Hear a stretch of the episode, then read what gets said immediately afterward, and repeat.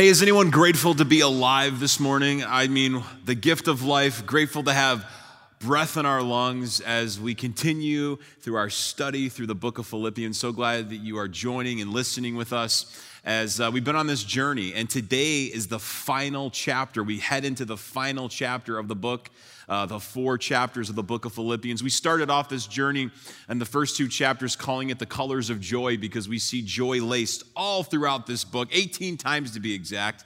And then in chapters 3 and 4, we've entitled it Greatest Hits because there's so many quotable notables all throughout the book of Philippians that we can hold on to, portions of scripture that are portable for us to carry into our lives that just kind of are sticky sayings for us. And so when we think about greatest hits, when we think about songs that are just great that have been passed down through time, there's some songs, whether we like it or not, that just stick. Like for you, like you can help me out here, like Celebrate Good Times.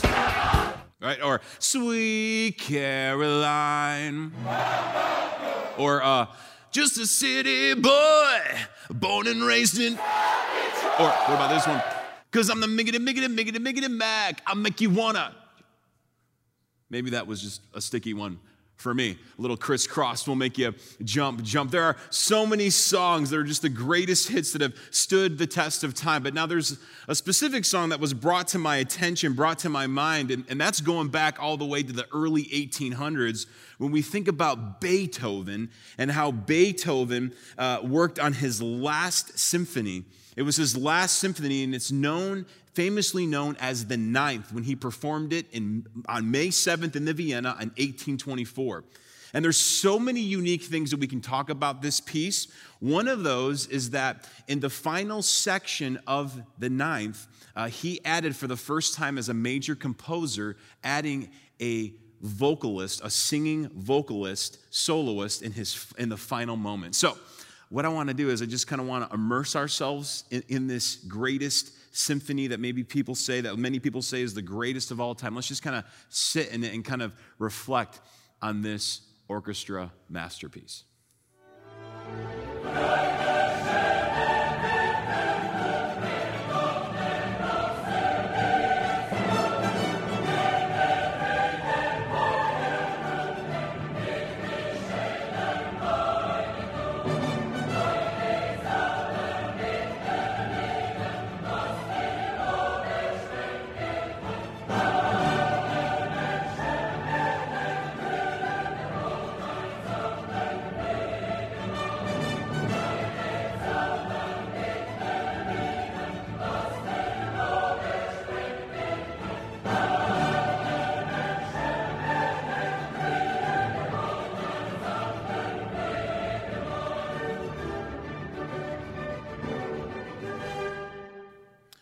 That is the section famously known in that symphony called the Ode to Joy. The Ode to Joy, the anthem of peace. And for some of us, right, that's familiar. Okay, I've heard that before. That, for some of you know, that's the national anthem of Europe, or maybe you remember hearing it in the movie Sister Act, or for some of you diehard fans, you'll hear that anthem of peace being played in that movie. And, you know, maybe it stood the test of time because it was a song about peace. The words of that song is all about peace. It's a cry for universal brotherhood and sisterhood to stand up against war and that desperation, the anthem of peace. And again, maybe that's why it stood the test of time, because it's about peace. And let's be honest, who doesn't want peace? I mean, you don't often hear people just saying, man, I just love having marital conflict.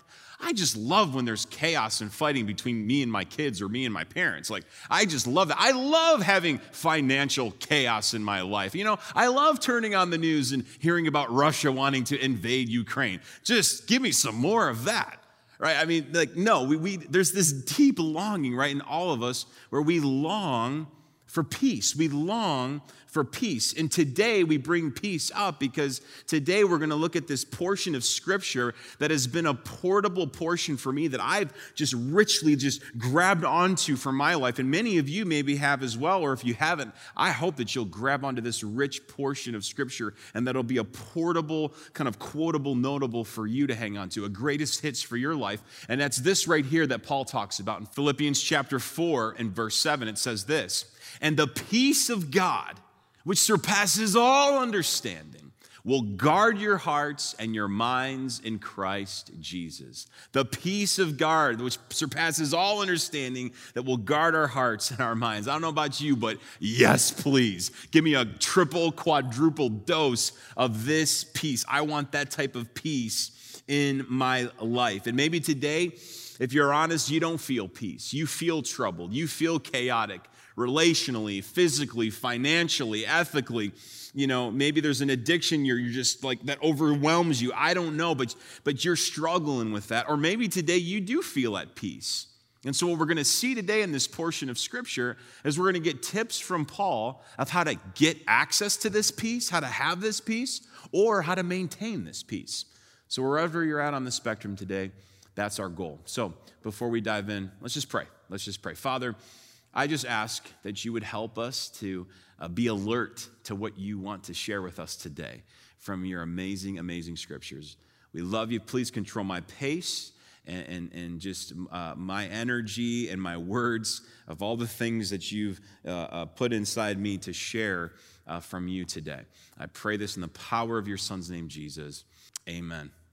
All right, so wherever you're watching, I want to encourage you to open up a copy of God's Word. Now listen, I get it. We live in a technological world, but there is nothing like, I'm telling you, there is nothing like having your own physical copy to literally open up and outline and mark up so that it will mark you up as well in your life. It's just so, it's to kind of wrap your mind around it. And maybe you're like, well, I don't know which one to get. And so I just wanted to let you know that I normally am teaching through the ESV, the English Standard Version. That's what I'm teaching from and studying from. But I tell you, when I wake up early in the morning, this is the one that I use. It's the New Living Translation. That's just, you know, an easier read for me to kind of comprehend as I'm kind of groggy in the morning, waking up. So New Living Translation is a great read as well. So just want to encourage you, if you don't have a physical copy, I dare you, get one, order one, have one that you can start tearing into for yourself. Now, remember, it's so important as we read through Philippians, we have to remember the context. Paul is writing this letter while he's chained up to a guard 24 hours a day. So just imagine that. It'd be like your phone being a guard, a prison guard that you're chained to 24 hours a day. And that's his context in which he is writing. So let's kick off Philippians chapter 4. We'll start in verse 1. It goes like this. It says, "Therefore, my brothers whom I love and I long for, my joy and crown, stand firm thus in the Lord, my beloved." We got to just stop here for a moment. And what we're seeing is the pastoral just love and passion that Paul has for the church of Philippi, the people there. He's longing for them. He hasn't seen them in most likely 10 years since the church was started. And it's showing just how he's expressing that love towards them, reminding us how important it is for us to express our love towards others. Because sometimes we keep that to ourselves. And just a little side note, fellas, Valentine's Day. Listen, it's okay to do that then, but the girls know that we're kind of forced to show that love.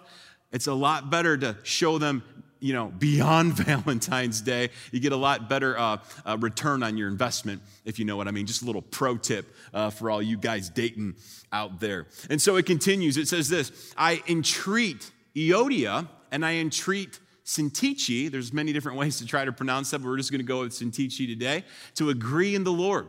Yes, I ask you also, true companion, help these women who have labored side by side with me in the gospel together with Clement and the rest of my fellow workers whose names are in the book of life." Uh-oh. Anyone see it? Anyone see it?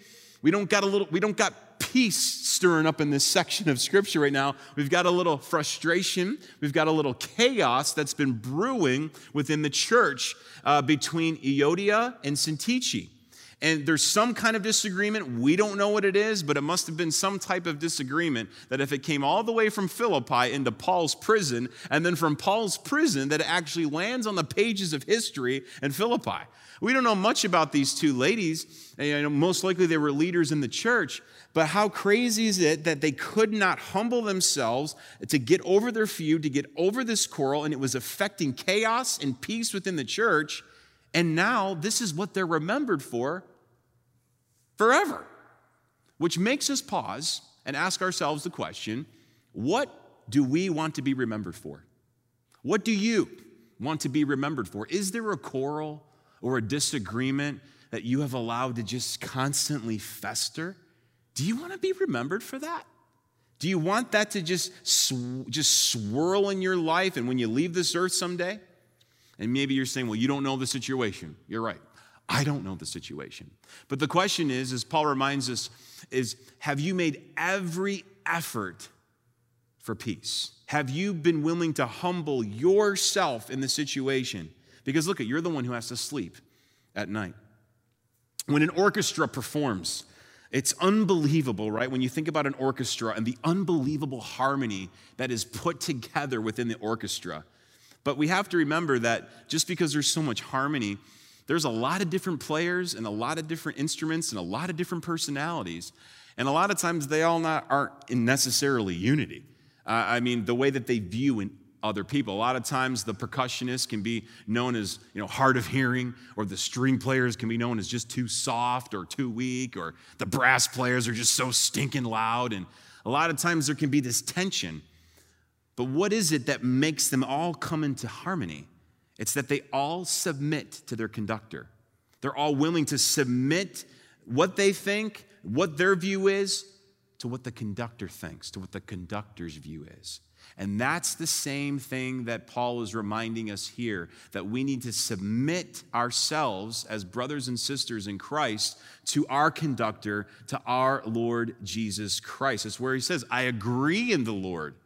I'm going to settle my disagreements. I'm going to take my social opinion and lay it on the ground floor, on spiritual ground. No matter what their blind spot is, or no matter what my blind spot is that I can't see, but when both parties are willing to humble themselves and look through God's perspective, what happens? Harmony arises to the surface.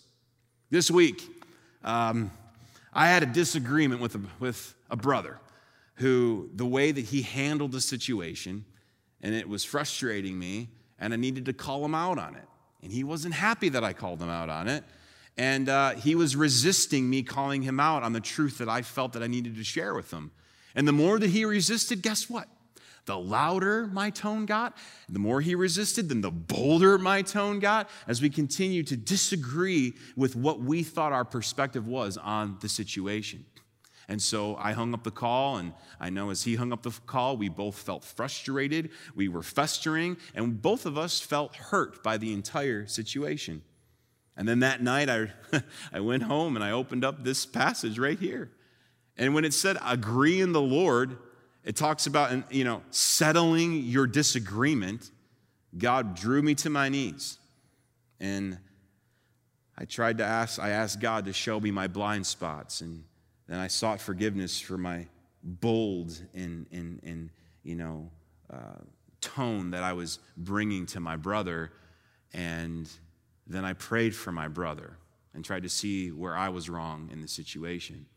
And then sure enough, the next morning, he texts me seeking forgiveness for his resistance towards my truth to him. And then as we talked and we discussed, we were able to be reunified and have harmony.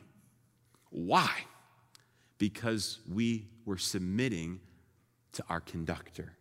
We were submitting to the ways of our conductor.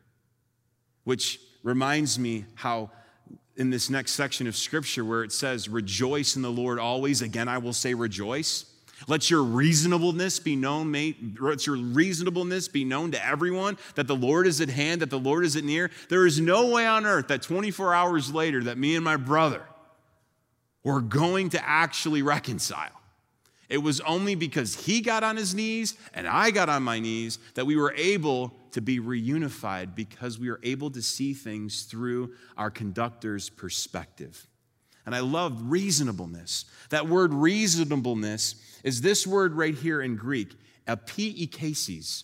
Apieikesis, which literally has the meaning of to be willing to yield, to be able to shine out, to show off a strength of gentleness. And I watched my brother humble himself. I was literally blown away how he humbled himself, willing to lay down his perspective, lay down his pride, and see God's perspective and what we were dealing with. Check this out. Your perspective, if it's all about your perspective and disagreements, pride will arise. But when you lay down the Lord's perspective, peace will arise every time. Every time. Your perspective, pride will arise, frustration. But when you seek the Lord's perspective, peace will arise for you when you do it, and maybe sometimes the peace will actually come within the relationship. You want to have peace. Fight to settle your disagreements. It continues, verse 6, gives us some more tips. Then he says this, do not be anxious about anything. I don't know if he got that right. I mean, did he really get that right about anything, Paul? I mean, we got to worry about our kids, right? I mean, we got to worry about our health. We got to worry about terrorist attacks. We've got to worry about if we got enough money in the bank. I mean, he can't mean anything, right? But no, he says, do not be anxious about anything. Anxiety. It's a weird thing, isn't it? How it can mess with our heads. The word anxiety literally means to tear and to divide our mind. There have been so many studies shown that Americans are some of the most anxious people in all of the world, and it's growing rapidly amongst our young people. Anxiety disorders are actually now higher than depression disorders. It's amazing, right, how anxiety can control us. Most of what we worry about, what we're anxious about, is often just a fearful mind punishing us with our exaggerations. And what does Paul tell us to do here? He says, stop it. He's literally commanding you and me to stop being anxious. And if you're like, okay, well, whatever, Paul. Well, Jesus said the same thing. Jesus said, don't worry about your life. I mean, he literally gives the analogy, stop and look at the birds of the air. Are they worrying about it? Am I taking care of them? You don't think I'm going to take care of you if I'm taking care of the birds of the air? Stop worrying. He's literally calling us all to resign. Resign from what? Resign from the control and let him control it. And so he says, he gives a solution. Don't be anxious about everything, but what does he say? But in everything in prayer and supplication with thanksgiving, let your requests be made known to God, and the peace of God, which surpasses all understanding. It's something that doesn't even make sense. It's like, how is it even happening? How am I even having this peace in this situation? What will it do? It will guard your hearts and your minds in Christ Jesus. So the solution from anxious thoughts to have peace, what does he say? Prayer.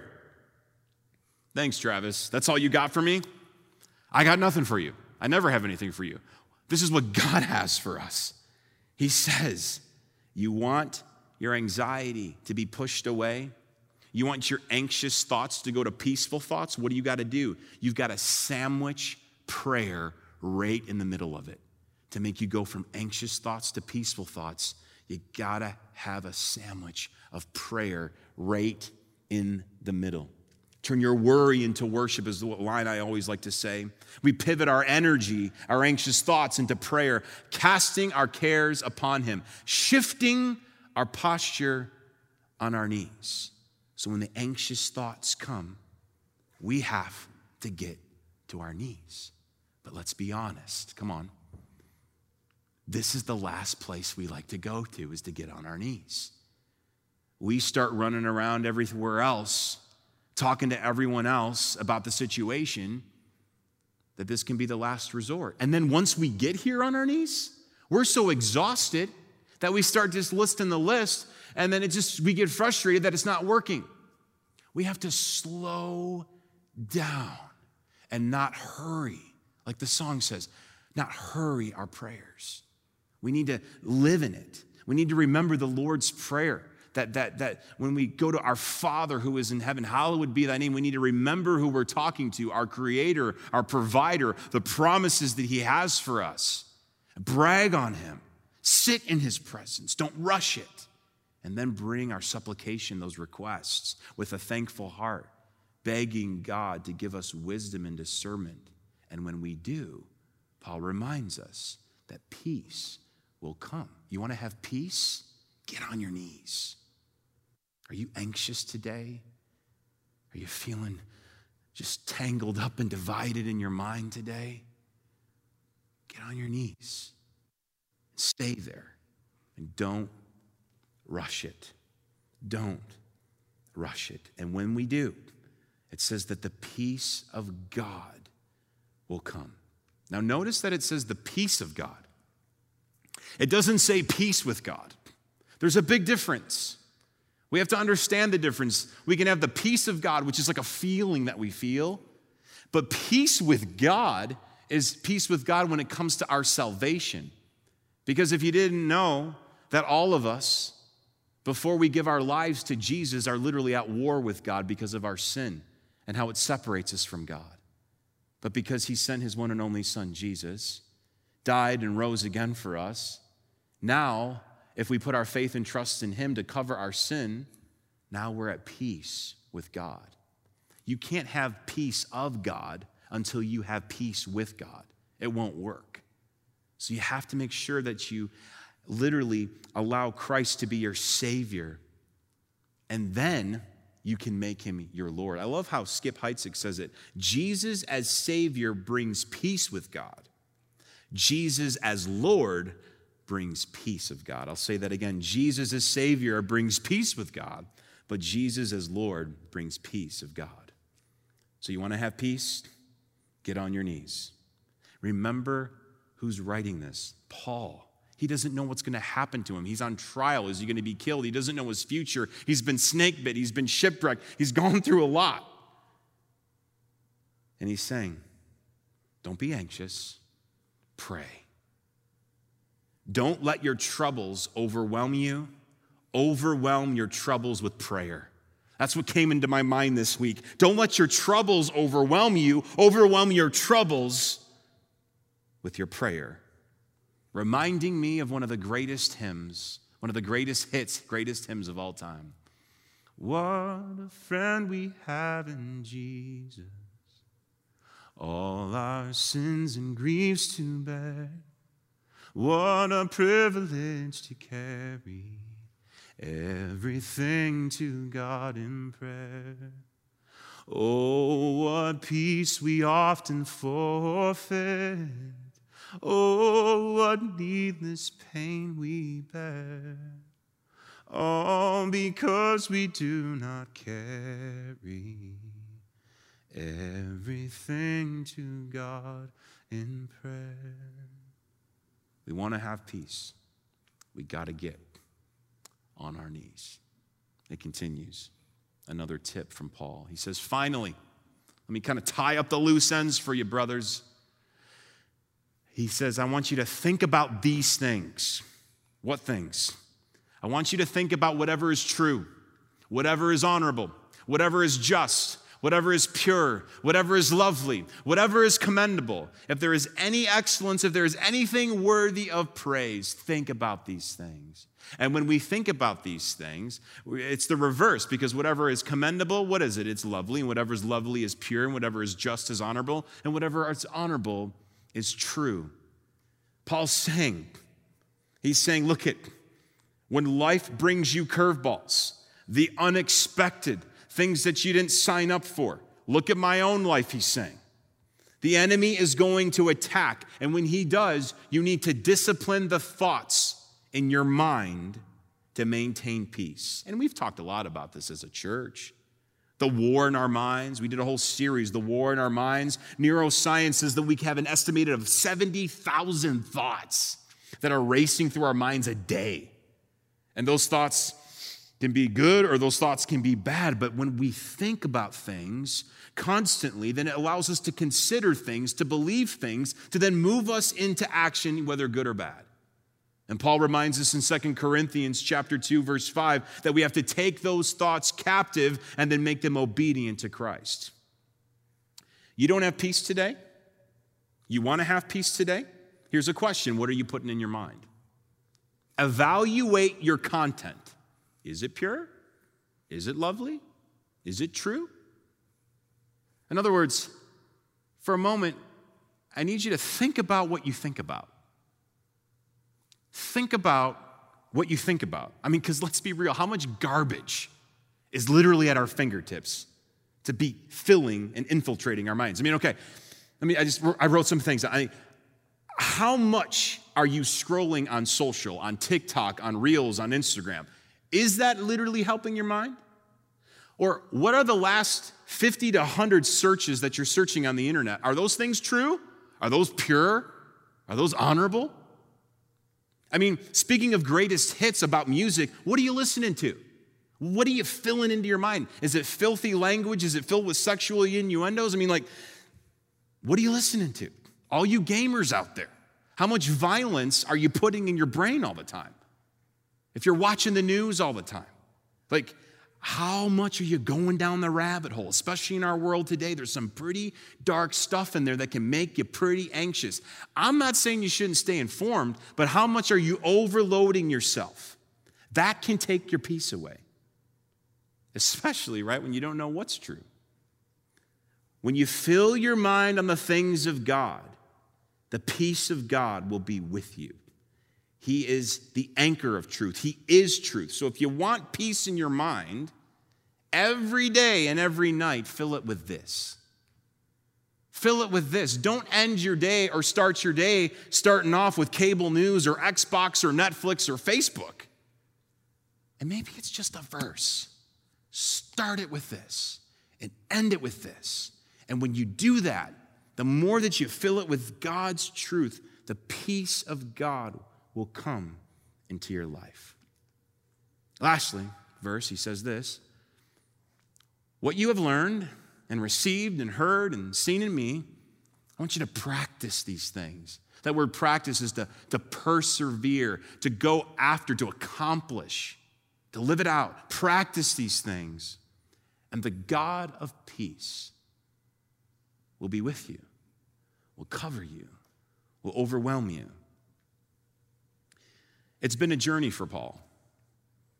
The church of Philippi has seen and heard about his whole life, all of his ups and downs. And just like we learned in the previous chapter, that in order to press on, don't give up. Don't let your setbacks of relational tension or anxious thoughts or persecution or sin or addiction or physical health or those thorns in your flesh steal your peace. Full circle. So we started off listening to Beethoven, right? And as we listened to Beethoven's famous Ninth Symphony, remember, that was focused on peace. But one of the most amazing things about him putting that symphony together is that we learn in history that Beethoven's perseverance to carry on in spite of his circumstances was unbelievable. Because the story goes that as he was creating this piece, he began to lose his hearing. And by the time he performed it in Vienna, he was pretty much deaf. So he wasn't hearing this.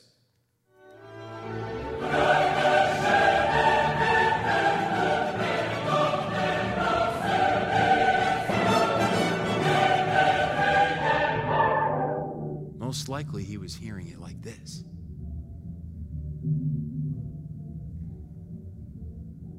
And the story goes that he was so consumed and so into it that the orchestra had finished and he was up there just with passion, just continually conducting it, so many measures behind, and someone had to go and turn him around and just say, hey, look.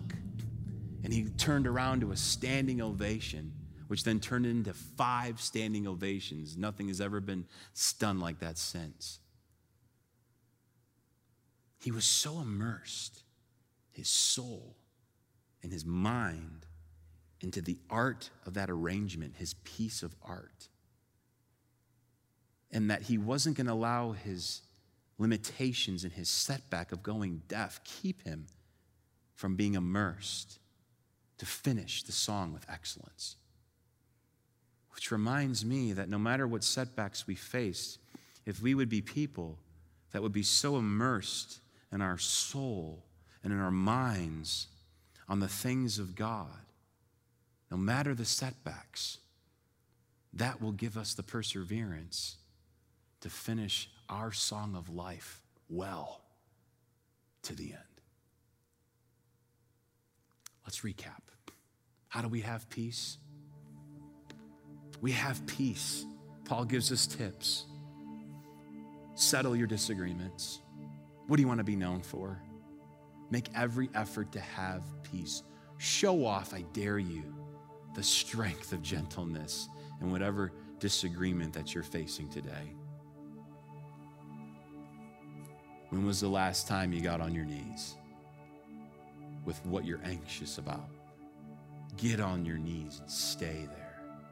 Don't hurry it. Don't rush it. And then think about what you think about. Evaluate the content. What garbage do you need to get out of your mind and replace it with solid truth? That's, my friends, how we get more of the peace of God in our lives. But you can't have the peace of God unless you have peace with God. Are you at peace with God for your eternity, for your life? Remember, without Jesus, we are at war with God because of our sin. It has damned us, it has doomed us, it has separated us from God. And he made a way because he loved you and me so much. That's why he sent Jesus here. That's why he died on a cross. That's why he rose again, to pay the penalty for our sins so that we would no longer be at war with God. And the scriptures say that when we put our faith and trust in Jesus, that we will be saved and that we will now be at peace with God. But if you don't have Jesus, then you'll never have that peace.